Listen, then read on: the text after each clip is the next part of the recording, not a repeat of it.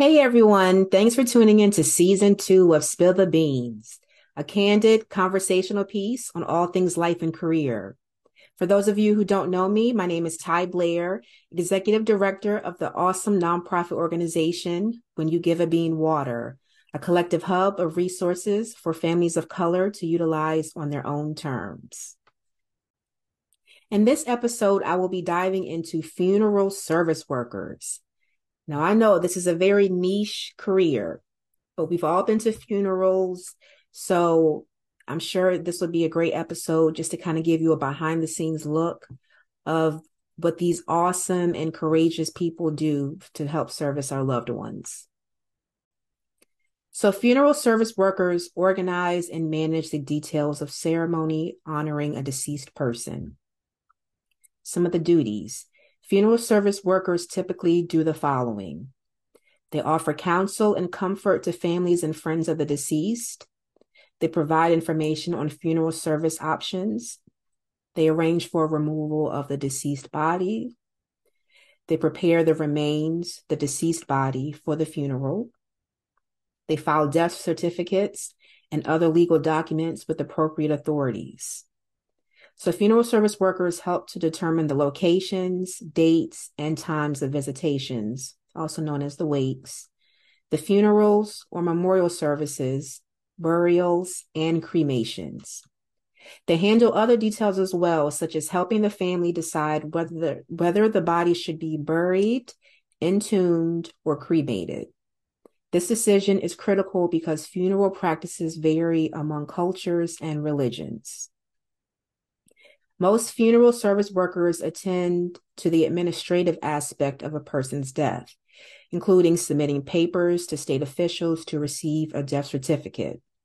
They also may help resolve insurance claims, apply for funeral benefits, or notify the Social Security Administration or the U.S. Department of Veteran Affairs of the death. Many funeral service workers help clients who wish to plan their own funerals in advance to ensure that their needs are met and to ease the planning burden on surviving family members. Funeral service workers also may provide information and resources such as support groups to help grieving family and friends. The following are examples of types of funeral service workers. So, funeral service workers is the general broad name. Now we're going to go into the different types and different roles. So, funeral home managers, they oversee the general operations of a funeral home business. They perform a variety of duties, such as planning and allocating the resources of the funeral home, managing staff, and handling marketing and public relations. The second is morticians and funeral arrangers, also known as funeral directors or historically undertakers. They plan the details of a funeral. They often prepare obituaries and arrange for pallbearers and clergy services. If a burial is chosen, they schedule the opening and closing of a grave with a representative of the cemetery. If cremation is chosen, they coordinate the process with the crematory. Morticians and funeral arrangers also prepare the sites of all services and provide transportation for the deceased and mourners. In addition, they arrange the shipment of bodies out of state or out of country for final disposition. Finally, these workers handle administrative duties. For example, they often apply for the transfer of any pensions, insurance policies, or annuities on behalf of survivors. Many morticians and funeral arrangers embalm bodies. Embalming is a cosmetic and temporary preservative process through which the body is prepared for viewing by family and friends of the deceased. So, funeral directors are often leaders in their community, providing care and dignity to the deceased, and are often a base of operation within a neighborhood. Beyond that, Black morticians play a prominent role in many communities. A number of them have been elected to political office, served as local power brokers, and helped fund civil rights efforts. So I think that's a really interesting dynamic how they service both the living as well as the deceased. Now, as far as their work environment, so funeral services traditionally take place in a house of worship, in a funeral home, or at a grave site or crematory. However, some families prefer to hold the services in their home or in a social center. Funeral service workers typically perform their duties in a funeral home. Workers also may operate a merchandise display room, crematory, or cemetery, which may be on the funeral home premises. The work is often stressful because workers must arrange the various details of a funeral within 24 to 72 hours of a death. In addition, they may be responsible for managing multiple funerals on the same day. Although workers may come into contact with bodies that have contagious diseases, the work is not dangerous if properly safety and health regulations are followed. Those working in crematories are exposed to high temperatures and must wear appropriate protective clothing. Now, I remember coming across an article, um, an NPR article by the Associated Press entitled, The Coronavirus Claims Black Morticians Leaving Holes in Communities. So they pretty much highlighted Black morticians and what they were going through during the COVID 19 pandemic. And they mentioned how at least 95,000 Black Americans died from COVID. And since the start of the pandemic, about 130 Black morticians died from COVID 19. Their deaths have left some successors struggling to fulfill their role. Edith, Edith Churchman, a mortuary owner in Newark, New Jersey, stated that limited personal protective equipment, shortages of caskets, and prepared burial sites or burial plots put pressure on funeral directors that far exceeded the demands at the peak of the AIDS epidemic. Um, Dr. Hari P. Close, a funeral director in Baltimore, he made a very powerful statement in one of his um, articles that he was being interviewed for. He asked, Who eases the burden of the burden holder? Every family that we deal with, we take part of the grief. Where is the release for those who have the heavy burden? With the media focused on rapidly filling hospital beds, society was not paying attention to where the bodies of the dead went or the people who cared for them. I am also a healthcare provider as well. Sometimes people forget that. How to absorb families' grief day after day, to stay present, even when staying present means danger, how to care for pandemic's victims while also being victimized. So I thought that was a very powerful, very eye opening statement because I remember during the pandemic watching the news and the media and seeing how the hospitals were overflown, hearing about um, or were overfilled and seeing all of these people that lost their lives. And I could only imagine how it was, how hard it was for morticians and funeral directors to handle that many deceased on that big of a scale and magnitude. And then all the barriers and challenges that they had to face as well. It wasn't really highlighted as much. I remember that specifically. So I definitely tip my hat off to those workers that were holding the fort down and also lost their lives during that time as well. Uh, as far as the work schedule goes, most funeral service workers are employed full time and some work more than 40 hours per week. They are often on call. Like you said, they're healthcare providers, so they're definitely on call. Work irregular hours, including evenings and weekends, are very, very common. This lady named um, Tamika Bullock, is it Tamika? I think it was Tamika Bullock. No, let me get her name right. I don't want to butcher anybody's name. Tamara Bullock. Tamara Bullock is a um, funeral director out in the Bronx, I believe. And she gave her day to day, or day in the life of being a funeral director. So I just want to read that to you guys, share that with you. Um, according to her, there is no typical day as a funeral director. I serve new families every day, so each day is a new lesson.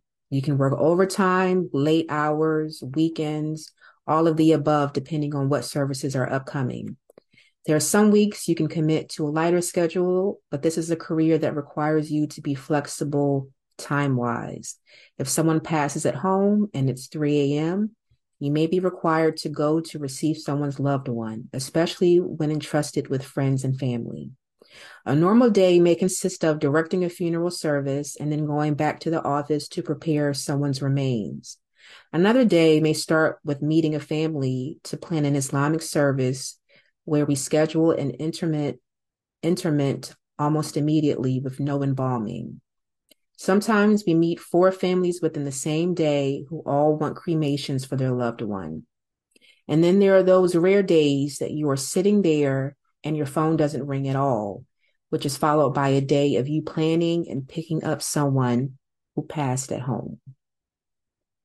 So it definitely varies, but um, that kind of gives you a gist of what the day in the life of is for the funeral service workers. All right, so how do we become one? So, an associate's degree in a funeral service or mortuary science education program is the education typically required to become a funeral service worker. Most employers require applicants to be 21 years old, have at least two years of formal post secondary education, have supervised training, and pass a state licensing exam. So, an associate's degree in a funeral service or mortuary science education program is typically required for all funeral service workers to enter the occupation. Courses usually cover topics such as ethics, grief counseling, funeral service, and business law. Accredited programs also include courses in embalming and restorative techniques. Uh, although an associate's degree, although an although an associate's degree is typically required, some employers prefer applicants to have a bachelor's degree. Common fields of degree include mortuary science, psychology, and business. High school students can prepare to become a funeral service worker by taking classes in biology, chemistry, business, and public speaking. Students may gain relevant experience working part time or summertime in in um, in funeral homes. So those studying to be morticians and funeral rangers must complete training, usually lasting one to three years, under the direction of a licensed funeral director or manager. The training, sometimes called an internship or an apprenticeship, may be completed before, during, or after graduating from a funeral service or mortuary science program and passing a national board exam. Most states and Washington, D.C. require workers to be licensed. An exception is Colorado, which offers a voluntary certific- certification program. Although licensing laws and examinations vary by state, most applicants must meet the following criteria be 21 years of old, be 21 years of old, be 21 years old, complete an ABFSE accredited funeral service or mortuary science education program. Let me go over what those acronyms is. The American Board of Funeral Service Education. So that's what ABFSE stands for. They must pass a state and or national board exam, serve an internship lasting one to three years, Working in multiple states requires multiple licenses. Most states require funeral directors to earn continuing education credits to keep their license current.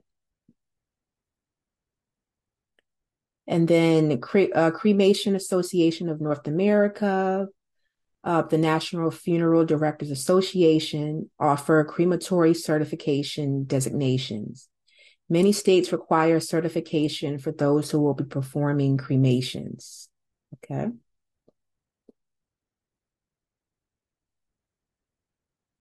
Some very important qualities.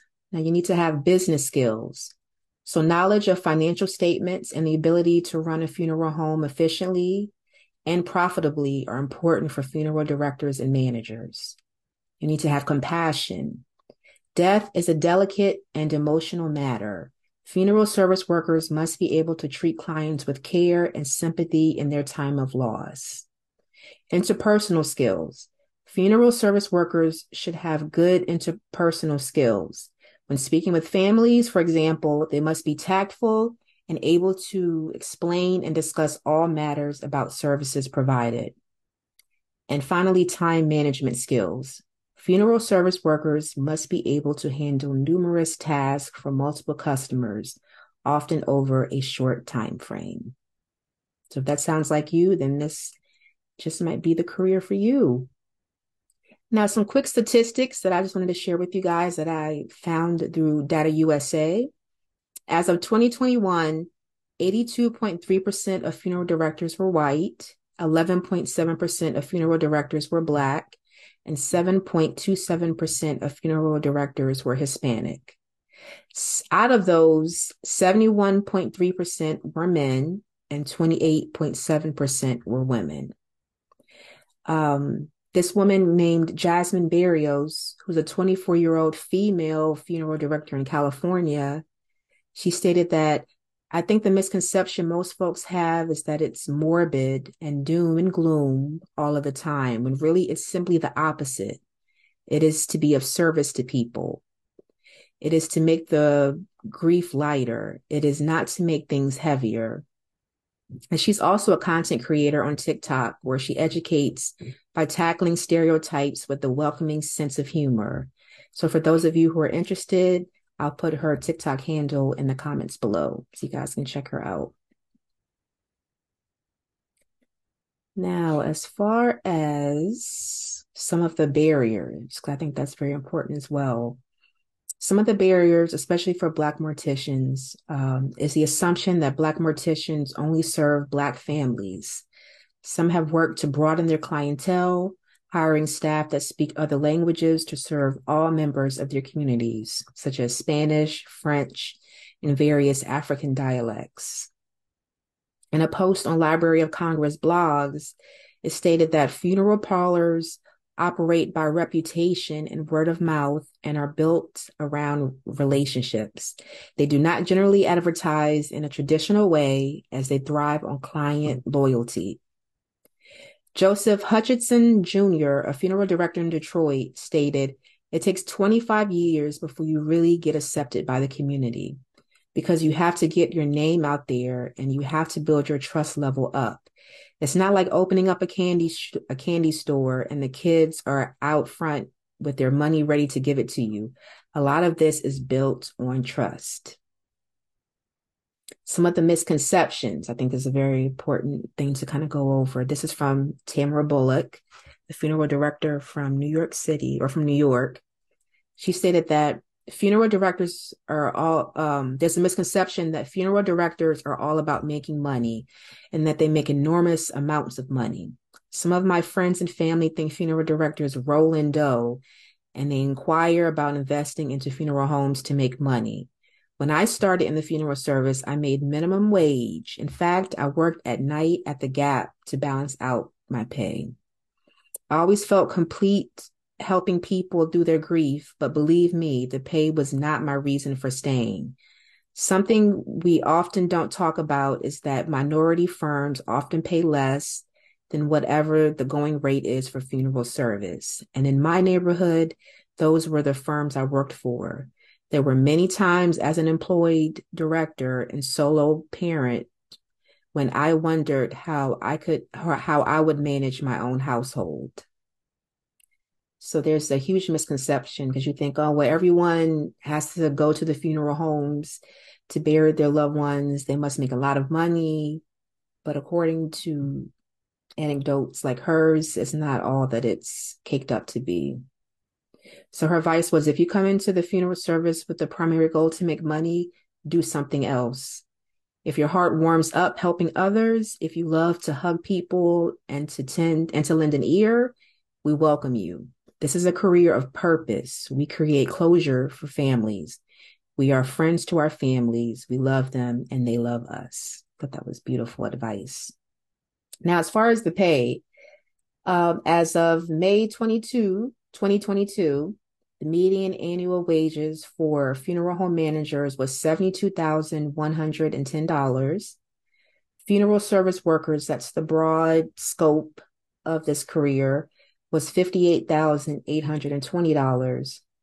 Morticians, undertakers, and funeral arrangers was uh, $51,570. And so the total for all occupations gave a rough uh, median average of $46,310. So it said the lowest 10% earned $43,910 and the highest 10% earned more than $133,000 zero ten. 133,010. The median annual wage for morticians, undertakers, and funeral arrangers arrangers was, like I said, 51,570. The lowest 10% was 30,440 and the highest 10% earned more than 93,250.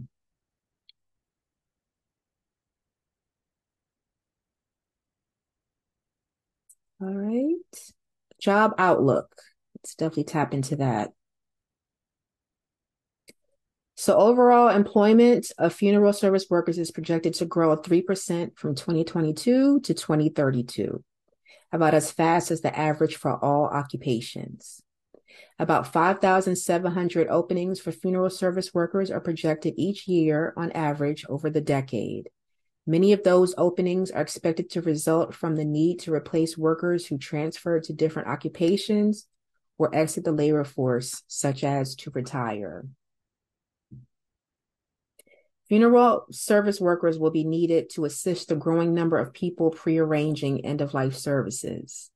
This demand will, cons- will be constrained by consumers increasingly preferring cremation, which costs less and requires fewer workers than do traditional funeral arrangements.